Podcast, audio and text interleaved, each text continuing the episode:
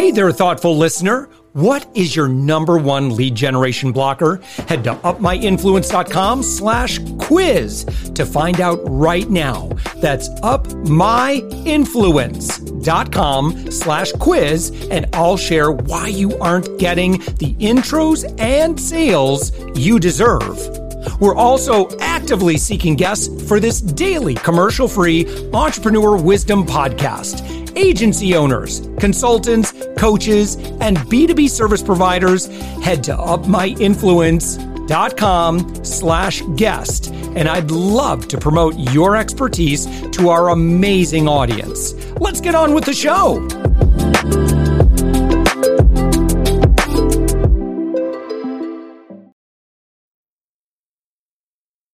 With us right now, it's Neil Hackman. Neil, you are the founder of Breakfast Consulting. You're found on the web at breakfastconsulting.com. Neil, thank you so much for joining us. Of course. Thanks for having me. All right. Give us the lowdown. What is Breakfast Consulting? Yeah. So at its core, Breakfast Consulting comes and works with founders and business leaders during times of change, specifically at startup, seed, and series brands. The idea really came from some of the past work that I've done while working in-house at some of the most well-known direct-to-consumer brands of all time, and understanding that the businesses change and evolve every 2 to 3 to 6 months. It's both new people working there, new initiatives, new efforts that really lend themselves to a constantly evolving project scope and a different skill set that really needs to continue evolving, again, as that business evolves. So Breakfast Consulting specifically partners with founders, with those business leaders who may or may not have a marketing background, who are going through times of change. And super relevant, especially during the past 3 to 5 years that we've had, from COVID to attribution and measurement changes as a result of iOS 14 to even the upcoming and impending/currently in recession. There's so much that brands have had to deal with and had to change and pivot as a result from that really makes the work that I've been doing with these founders, with these business leaders, very topical, very timely, and very important. Yeah. So what sort of challenges are they bringing to the breakfast table? Yeah. So first of all, I'm so pleased with myself that I continued the... Yeah, you just slipped it right in. The illustration. Nice. Yeah. So founders are dealing with, of course, changes coming off of COVID. You know, there are certain brands who really thrived during COVID, whether it's a home exercise brand or some of the telehealth or something within those lines, to brands that had a significant pullback during the pandemic, namely being some travel brands, namely one that I used to work at. Can you imagine? So there are different challenges depending on the industry, depending on the time period, and depending on the specific factor that's really at play. So COVID impacted certain brands in a different way than the upcoming recession will. Changes in attribution and measurement, all stemming from Apple's change in operating system and data tracking, impacts some brands who are very heavily relying on a small subset of the broader consumer base in order to target down very granularly, than brands who have large appeal, who are doing a lot to sort of build up that brand awareness to not be so tailored and targeted to one specific audience. A lot of brands right now are really in this kind of pivot where they were seeing a lot of success, or again, a lot of change period, coming off of the first major wave of COVID. You know, at this point, it's pretty much become a part of our life. We've learned how to live with it. It's not necessarily going anywhere. Most individuals will figure out the new normal for themselves. And now we're trying to figure out how brands are going to evolve during, in advance of, throughout the impending recession. And it's coming at a time when brands are really starting to think, what's our Q4 strategy? What's our holiday strategy? What products and price points and discounts and communications are we going to be deploying, knowing that we are at this very fraught and fragile time period? I think a lot of brands were hoping that this upcoming season was going to be the first normal, non-COVID impacted holiday, and now they have this beast of a recession to deal with. So that's very, very top of mind for brands. And I think more so than anything, coming off of the Great Recession, where so many employees were burnt out from doing the day-to-day job during COVID, working remote, trying to figure out this hybrid workspace. There's just a lot of changes that are happening, period, and a lot of ways that marketing organizations are trying to both streamline and figure out new ways of doing business, both in order to bring in new customers, bring in new revenue, but thinking more long-term about how to just have a smarter, more appropriately structured internal workforce. Yeah.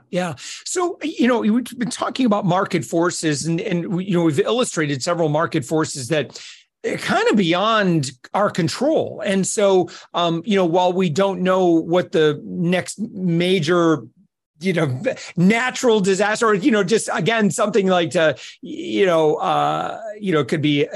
downturns are somewhat predictable economically. But again, we can't control those things. Like, with my last company, Savings Angel, and we were rocking it. And then consumers just lost interest in the methodology that our technology was enabling them with. So we were helping consumers cut their grocery bill. Now it worked really well. We had gazillions of testimonials, but then the economy started doing much better, and consumers are like, I don't want to take any time to print or clip coupons. And so as a result, what can you do? You can provide the best service in the world. And if the market's like, we're kind of over it. It's, it's like you can let your ego make your decisions, or you can just say, you know what, the market's a little, we're all, we're all, the market's the boss, and the market decides. For sure. Yeah. And I think, just kind of going off of that, in addition to some of the things that I brought up previously, the investing community has changed a lot. A lot of the brands that I work with are regularly seeking fundraisers. They're going through investment periods. They're trying to increase their own capital in order to do more and revalue their brands to a higher point. The investing community has by no means dried up, but it's becoming much more structured, and I would say much more deliberate in where they're investing, and more importantly, where they're not investing. So kind of to the point about market forces, something that's also a trickle-down effect of things that are out of brands' controls is the willingness that these different funds, that these different investing groups have to invest in a product or service that, what we've learned over the past 3 to 5 years, are not bulletproof brands. They are not going to be able to withstand the future of unknowns. And I think that's the challenge for future business leaders, for future entrepreneurs, to really be thinking, I know my business, my service is not going to be bulletproof. In absence of something that is completely bulletproof, what can we do to make sure that our product, our service is resonating with the highest number of people at all times, so that regardless of the level of impact to those macro factors that you correctly pointed out, we have no control over, what can we do to make sure the product and service resonates with that big group of people, and that it's cost effective from both an ability to sell, i.e. move product, and an ability to market, i.e. communicate the product and service benefits, so that we aren't in a place where we're losing money constantly because our investors' fundings are drying up or something like that. We have to be thinking in a way that's both short-term revenue generating while driving long-term efficiencies in order to preserve cash at all costs, because if the past couple of years have taught us anything, it's to not get comfortable. It's to expect the unexpected and to be able to predict the unpredictable. And all of that's done through proper business planning, proper process implementation, and really just going back to my first point of having that very solid foundation of who you are as a brand, who you're not, and making sure that the baseline of your sales engine is as seamless and as powerful as possible. Yeah, you mentioned the investment community. Touch on this a little bit. Would you mind maybe sharing your observations of if I were a company today and I were looking for funding and I were reading a playbook written 5 years ago, what might I want to throw out and what might I want to focus on instead? Yeah. So automatically set your expectations higher and know that you are likely going to fall very short. That's something that I've been advising all of my brands to be doing. If you think you want to bring in 150 million, go for 200 million, just to have that sort of safety net threshold from a reach stance, because that's going to make you work that much harder. And it's going to put you in a position where one more conversation is likely going to be the one between raising funds and not raising funds. So it's a little bit of an oxymoron to set your bar higher, but expect lower. But I think you need to be prospecting more. You need to be having more conversations in order to get less. That's sort of the process that we're in now. All of the funds are being much more disciplined, much less willing to give money to something that's not driving repeat business, that's not showing the stems of profitability, that's not showing meaningful growth. And I think all of that is why the positioning that brands take need to be more of that high reaching, low expectations, and that management of expectations as well. And then within that same vein, previous fundraise rounds could take 2 months, 3 months. I would say expect at least 6 months of process going into your next fundraise round. One of the brands that I advise had a really, really successful Series C earlier this year.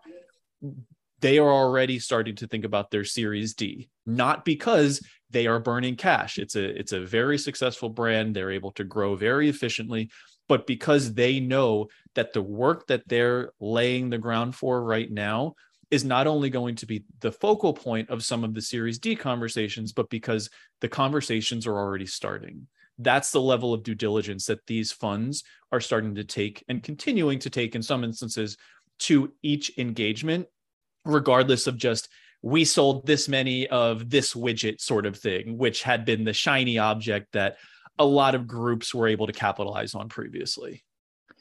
What makes you the right guy for this role, or for the companies to listen, say founders listening to us right now, and they're like, and they're looking for someone to kind of help them answer a lot of these questions. What makes you uniquely qualified to be that person for them? Yeah. So a couple of things. I've been boots on the ground at some of those most successful and well-known direct-to-consumer companies that have existed that have really weathered the storm. They've been able to really pivot, turn things around meaningfully, and change direction pretty much at the drop of a hat in order to follow consumer trends and overall macro environment trends. So I'm both an executional lead, and I'll be that thought partner and strategic lead for founders, for business leaders who are going through that time of change.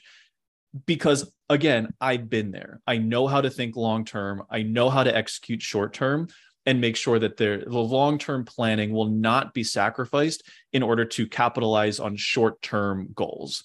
I think that sort of nice balance between the two really sets businesses, founders, even their broader boards up for success.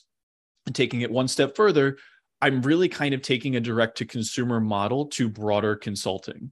The consulting way of life used to be bring a group on for a 3-month project, onboard them month one, they go and do some work in month two, they present their findings in month three, and sometimes solutions are implemented. My thought process, my business is really based on this constantly evolving work streams, these constantly evolving scopes of work, because I know that these brands that I work with in the startup space are going to be different 3 months from now than they are today. So if we sign on for a certain set of projects today, we might decide, hey, let's backburner some of these because this macro factor is taking place and we need to capitalize on it right now in order to not lose momentum in a different direction. So I have both the experience from a hands-on executional big picture strategy lens, and also the experience that's broad enough to be able to take a lot of different marketing projects, help prioritize them based on what's happening in the environment, and make sure that the broader businesses are meeting their goals. Yeah. All right. So somebody goes, Neil, to your website, breakfastconsulting.com. What would you recommend they do, particularly if they're just, they'd love to learn a little bit more about your strengths, your capabilities, and so forth. What do they do? Yeah. So I'd say first and foremost, It's very specifically designed to be a simple and straightforward website. There's no bells and whistles. It's really just one lander. And anybody who's reading it that's in any semblance of a market to think, maybe I need fractional marketing support. Maybe I need somebody to help me with fundraising. Hey, I just lost my VP of marketing. I need somebody to come in and steady the ship for the next couple of months while I take my time to find that right next person to come in. They will know immediately whether this is a conversation that's worth having in the broader lens of things. So I would say, take a look. There's some buzzwords on there that are purposefully meant to trigger something in these business leaders, founders' minds of, oh, this is an area that I don't have skills in or where this person could potentially benefit. And then I think the best place that we'll really decide if this is a partnership worth exploring would be use the Calendly link that's on my website. We'll set up 15 minutes, and nothing would make me happier than hearing from these founders, hearing from these business leaders about their biggest 3 challenges. I am all but certain that across the board, something that I've done in my past, something that I'm doing currently, or something that I'm being kept up at night by will overlap with some of the work that they're doing. And we'll very clearly be able to outline what a potential scope of work could look like in order to help that founder, that business leader sleep a little bit better at night. Yeah. All right. So also, Neil, you've completed an Ironman. Is that right? 70.3 Ironman. Yeah. Wow. Yeah. Very, very nice. So yeah. And I saw in your LinkedIn bio that marathoner, Ironman. When was your last one? September of 2021. I almost forget what year it is every single day, but I think the Ironman mentality has honestly helped me build the business, and it's given me a little bit of a distraction too. You know, there's the founder's fallacy where they say, I get three hours of sleep a night. I am sacrificing my mental health, my physical health.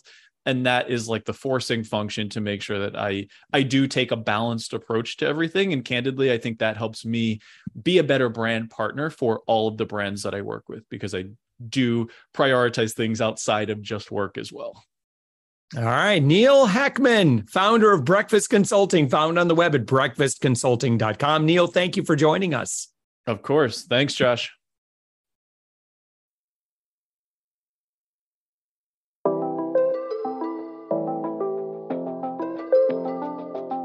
Thanks for listening to The Thoughtful Entrepreneur Show. If you are a thoughtful business owner or professional who would like to be on this daily program, please visit upmyinfluence.com/guest.